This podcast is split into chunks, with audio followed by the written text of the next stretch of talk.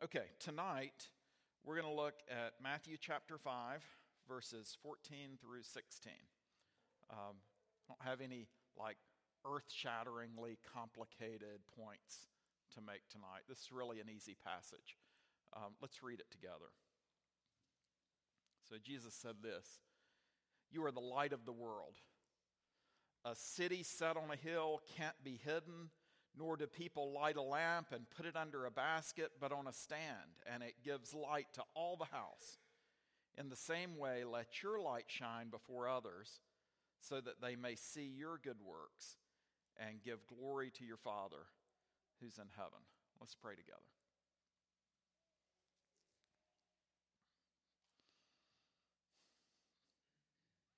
Father God, thank you for this community here in this part of the world and for all the things you're doing here, like in individual lives and families, um, in this church, in this um, in this church that's experienced a lot of hard things, I think, since we were here last. Um, Father, thank you for your faithfulness, and we uh, we ask um, again tonight that you would that you would come, that you would send your Holy Spirit that you would take your word and you'd press it a little deeper into our hearts, um, even this evening. Uh, please help us. Please help me as I preach and help these friends as, as um, they listen and meet with you in this space. In Jesus' name, amen.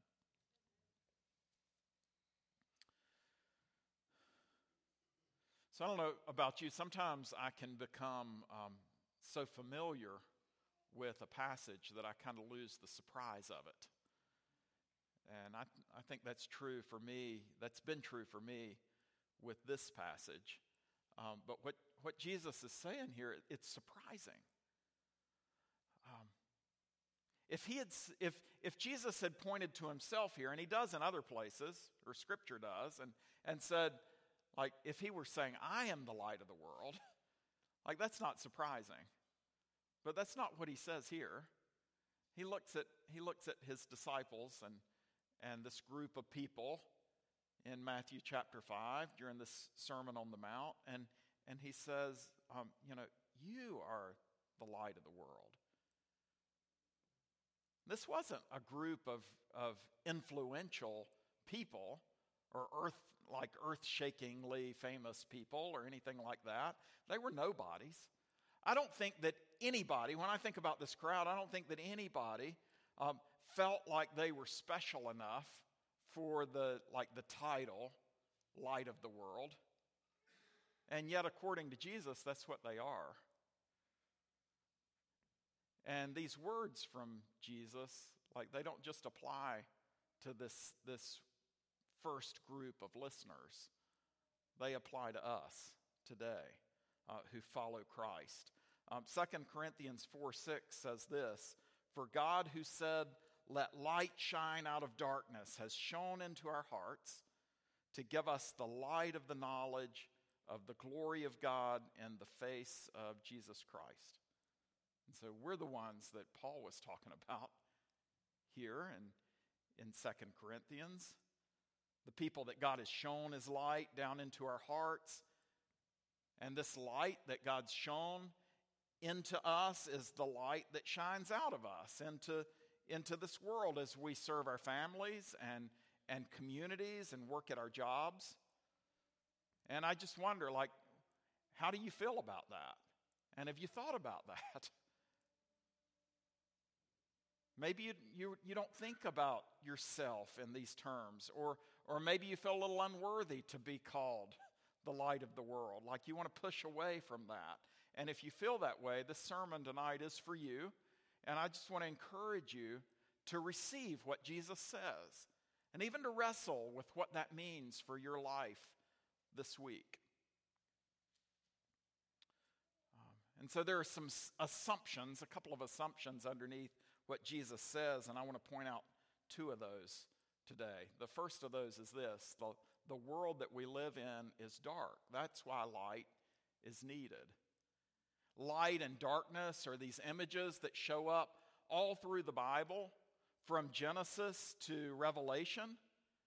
At creation, God spoke and said, Let there be light, and there was light.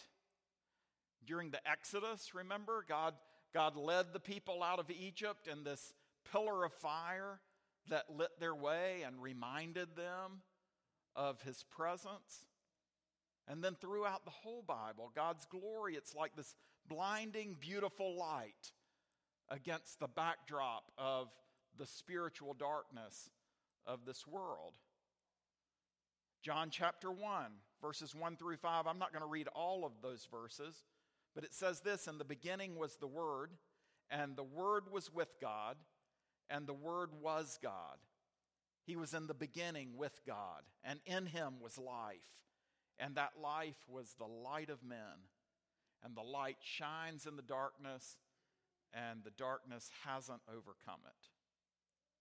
And so ultimately, God broke into the darkness, the spiritual darkness of this world by sending his own son. Isaiah said, The people living in darkness, they've seen this great light. Jesus is the light. And He still is.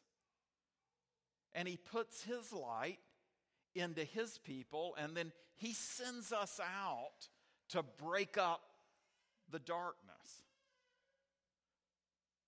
Okay, so when, when most people think about Japan, they naturally think about the lights. So, have you ever seen those, um, those nighttime satellite images of the Earth from outer space? Like, I love these. So, when you, when you look at these shots, like two things stand out, right? You can tell right away where the electricity is, and you can tell where all the people are right? Every big city is lit up from outer space. I looked for a good shot like this of Japan, but I can't find any. This is the one that looked like it would work on a slide. But when you look at Japan from outer space, the whole southeast coast is just blindingly bright. The lights of Tokyo. I've got a slide of that too. The lights of Tokyo are are overwhelmingly beautiful. Like, talk about sensory overload. Every year, thousands of people climb to the top of Mount Fuji during the darkness. Like, you start the climb at, at something like 2 a.m., and you get in a line of a thousand people going up the trail. And, and the idea is to be at the top of the crater to see the sunrise as it comes over the horizon. Japan's known as the land of the rising sun. It's a land of light, right? Beyond that, um, there's so much to admire about the country where our family lives. It's, it's a place of cutting edge technology, beautiful mountains. The, the, the northern mountains in Japan are called the Japanese Alps because they, they they remind you so much of the, the Alps in Switzerland. They're snow capped, they're rugged, they're, they're breathtaking. The cherry blossoms in the spring, guys, like, has anybody seen them? Are, they're all that, right? Like, spring in Japan, it, it's three months long and it begins with the plums, and then the cherries just kind of break open all over the place. They're everywhere. Um, and then as the cherry blossoms start to fade, the tulips and the azaleas start to bloom, and then the dogwoods. Like it's just one thing after the, after the other. God just paints the country for months and shows off. People in Japanese people are warm, they're polite. Customer service is, is just off the chart. You walk into 7 Eleven and it's like, Honorable Sir, how can I help you? Like, what can I do to help you find the thing that you need? Like, talk about culture shock coming back to America right now. Everything works, trains run on time. Um, people keep the rules. We're such rule keepers in Japan. Like at midnight, um, there's not a car on the street, and you come up to a crosswalk, and everybody's waiting on the don't walk sign to turn to walk. There's not a car on the road. We keep the rules. All of those things are true. There's so much about Japan that's admirable and, and, and things that we could learn from the Japanese culture in America. And then there's this other face of Japan that you have to live there for a little while to start to really feel. But it's this place of deep, heavy spiritual darkness. If we could somehow fit a spiritual light detector to a satellite that was in orbit around Earth, and we could take pictures of countries. Like I think the pictures would look like that previous that previous slide. Like you would be able to see like places where there's a lot of spiritual light. And then you would also see these places that are that are deeply dark. And the light places, guys, would be light because a lot of Christians live in those places. And the dark places would be dark. It's not rocket science because there aren't Christians living in those places. And if we could take that kind of photo, there would be light here in Chico. You would be able to see it from outer space because you guys are here. And you're not alone. There are other Christians, right? In this town. This isn't all there is. Praise God. And there would be light in Japan. There are believers in Japan. We're there. We have a lot of friends.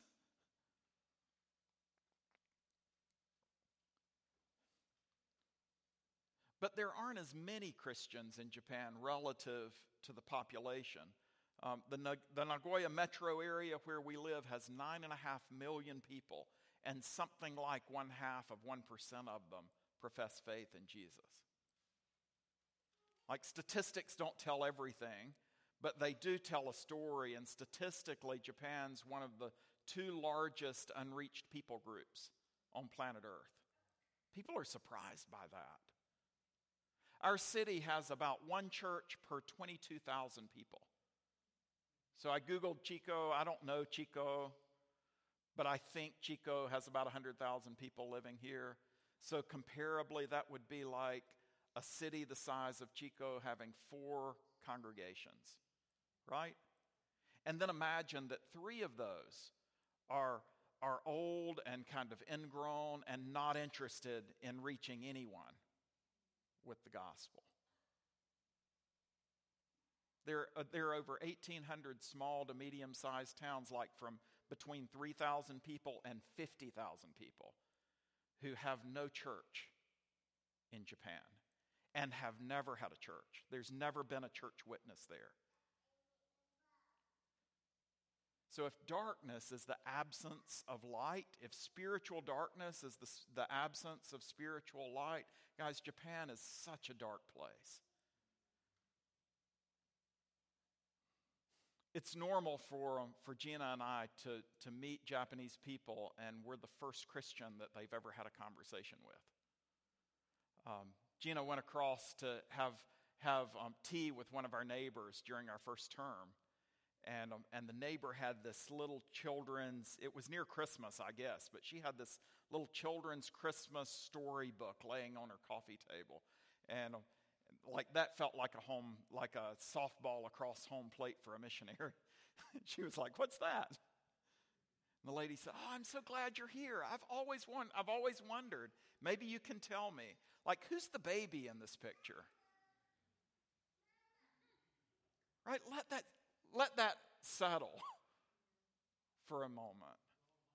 Like, there, there's a Japanese lady in this first world country full of technology, connected to the internet, all of that, who doesn't know who the baby in the manger is on the nativity scene. Like, that's an exciting question for a missionary to get. It's a hard reality to process right? The land of the rising sun is a land without a lot of hope. Our friends say that. Suicide rates are really high. families are really in trouble. Um, marriages are in trouble. There aren't a lot of children. Um, Japanese people really are slaves to the hollow idols that they worship. I know that you can say that about friends in America. Like we're living in the same world. okay? But there's something special about a place, maybe the opposite of special, about a place where that's happening and nobody even knows a Christian friend and hasn't ever had access to the gospel. For us, sometimes it's easy to feel like the darkness is too deep, too oppressive, or that our little light isn't enough. A lot of times we feel that way. Um, but there's this second assumption behind Jesus' words. The first is that, that we do live in this dark world. The second is that God's people really are different. Ephesians 5 says this For at one time you were darkness, but now you're light in the Lord. Walk as children of light. And so, once again, Paul's saying something that's really similar to what Jesus said in the Sermon on the Mount. But notice, Paul doesn't say, Hey guys, I want you to try really hard to be the light of the world. He's not saying, like, if you're a good follower of, of Christ, maybe if you try really hard, you'll be the light of the world. He says something more like this You, you used to be darkness, you're not anymore. Now you're light. Shine. right? You have to work really hard to conceal light in a dark place. If you're in a, if you're in a dark room and somebody brings in a light, everybody notices. Cities on hills are easy to see at night. There was actually a city on a hill near the place where Jesus was giving this sermon. Maybe he was pointing at that city, saying, like, hey guys, at night you can see that, that city really clearly. It's easy. You're like that too. Nobody lights a, a lamp and puts it on a bushel or under a basket. That defeats the whole purpose of lighting a lamp. Why would anybody do that? Lights are meant to shine out into the darkness, they bring an end to darkness. Francis of Assisi said, All the darkness in the world can't extinguish the light of a single candle. Isn't that a great quote? The Lord has put the light of His gospel into us, and it'll come out. And we count on that in the darkness of Japan. There really is a Holy Spirit. He really is with us. The gospel really is the power of God for salvation. And so, so our presence in our communities, and I'm not just thinking about us, I'm thinking about us. Our presence in our communities, it really matters because He's with us.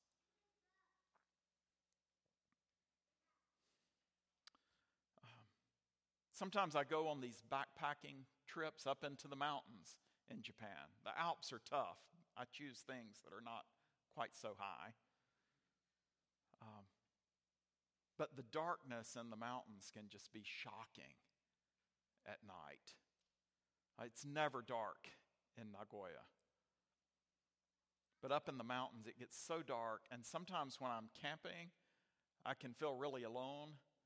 And sometimes I can get a little anxious, a little afraid. Is it okay to say that? Um, but then I'll be like, I'll look out, and a lot of times I'll see a campfire or a light from another camper, and I remember and, and comforted kind of in a strange way, even though they're far away.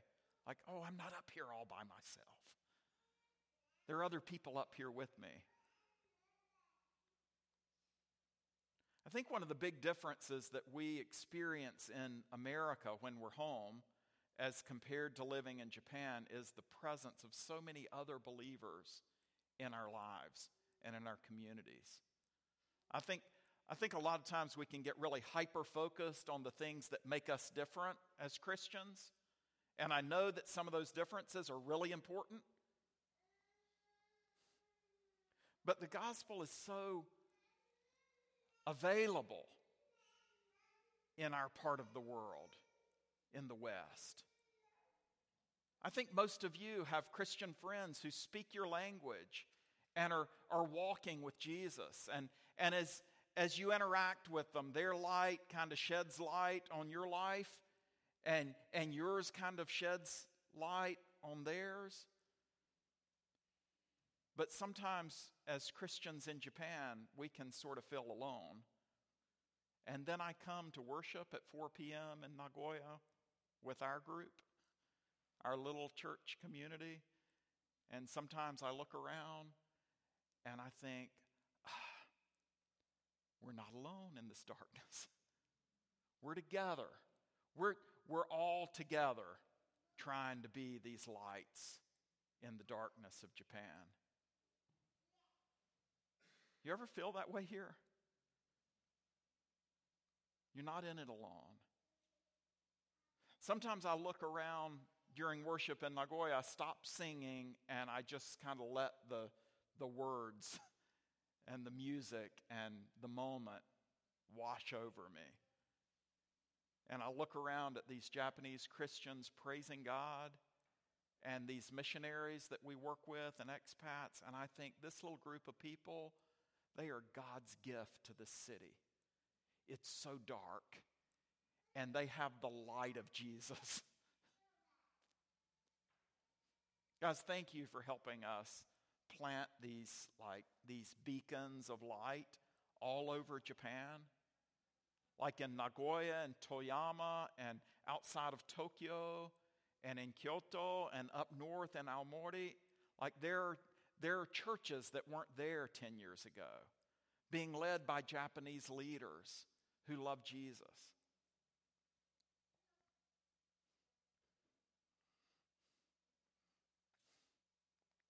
All of this, as I've thought about it, I don't want it just to be a testimony about Japan. All of this applies to Northern California too. Missions isn't a choice between over there and over here, it's a both and. And you guys are God's gift to the city. I know that sounds grand. It is grand. You're, you're the living temple of the Holy Spirit. He lives in you. He's with you every moment of every day. Like, think about that for a moment. Can you receive that? Like when you walk into a room, the, the Spirit of God is with you because He never leaves you. Where you go, He's with you. When, when you talk to a person or, or love your neighbors and serve your, your coworkers or care for your children, they're, they're experiencing the presence of the Holy Spirit who is with you. They're, they're seeing a glimpse of the true light of the world. Both in Japan and in, in Chico, people all around us are looking to false, dead gods who can't help them. They're being swallowed up by death and darkness. But we are friends of the darkness destroying light of the world.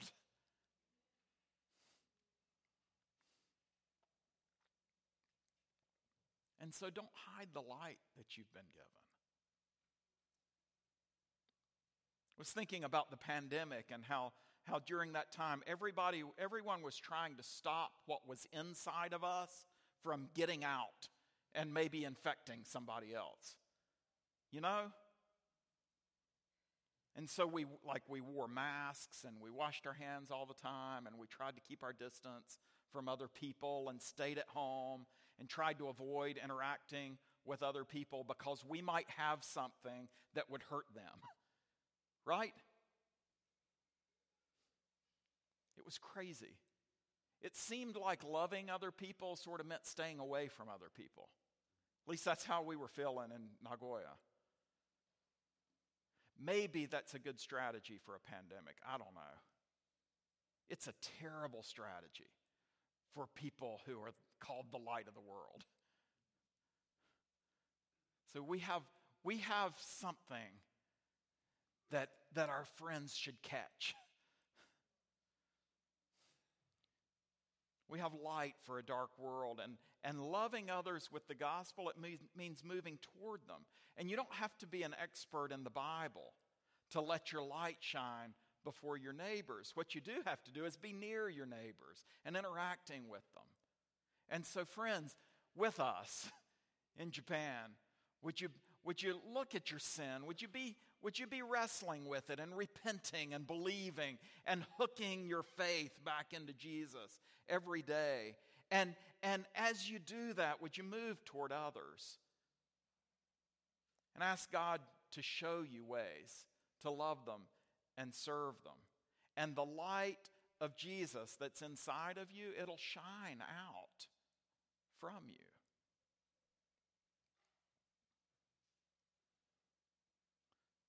So my, my clock says I'm out of time. Um, let me close with this, um, with this one last picture that I have in my mind tonight. Um, I kind of I struggle a little bit with this thing called SAD, seasonal affective disorder.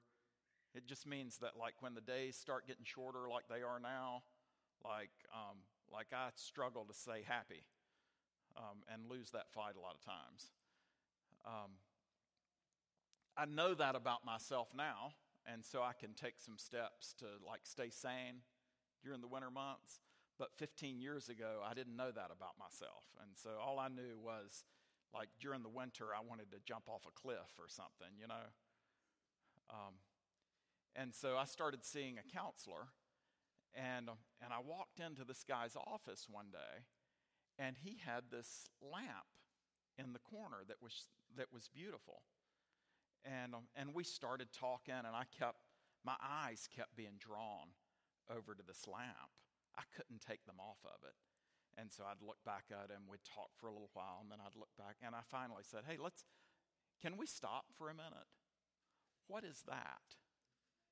And, and he leaned back and he said, Jeremy, I have that on just for you. Like most people don't notice my lamp. People with SAD, they notice the lamp because it simulate, simulates sunlight. And, and you need that. And I said, Doc, like that is the most beautiful thing I've ever seen. And where do I get one?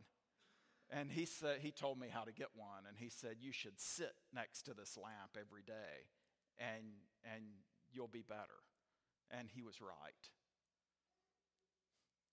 And I just want to say, guys, there are people in your lives. Eh, this won't be true of everybody in our lives, but there are going to be people in our lives, they're going to look at us and they're going to see the light of Jesus in us. And they're going to think that's the most beautiful thing they've ever seen. And eventually they're going to say, What's that? And you get to tell them that thing that you see, like that's, that didn't come from me. And you can give them a reason for the hope that you have inside of you. And they'll glorify God and He'll bring them into the family. I don't know you, you don't know me very well. I think probably some of you today are living in darkness on some level. Even Christians can to kind of start to lean into the darkness and to forget the good news, the gospel.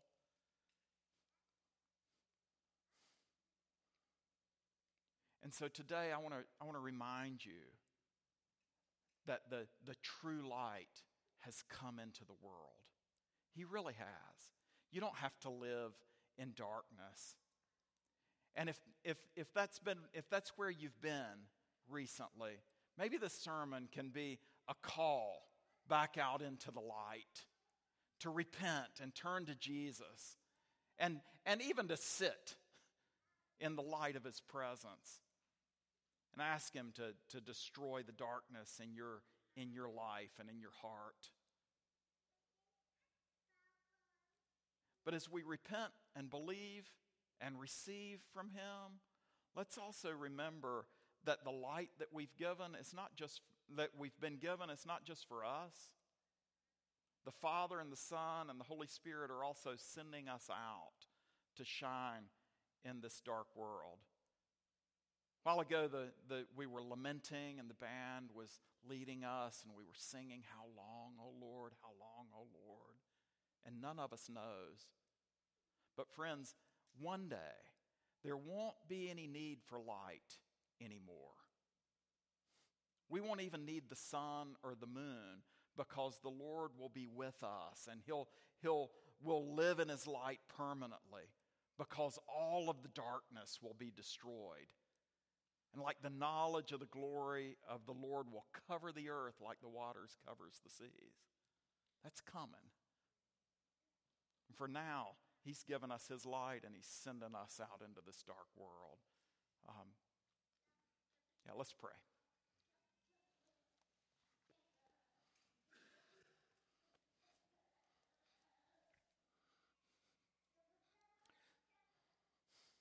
Father, we, um, we stand in your presence and we're so thankful that you loved us, that you loved this world enough to send your only Son, the light, into the darkness. We don't deserve that. You're so generous. Father, thank you for sending um, your Spirit into our lives again and again to bring light into our dark hearts. And Father, I pray for, for, for these friends in Chico and for those in Nagoya as well who love you. Um, Father, would you, um, would you use us and would you, Father, how long? Would you, would you shed your light abroad in this city? and in Nagoya and all over the world. Would you dispel the darkness and call your people to yourself? Would you use us in the process? In Jesus' name, amen.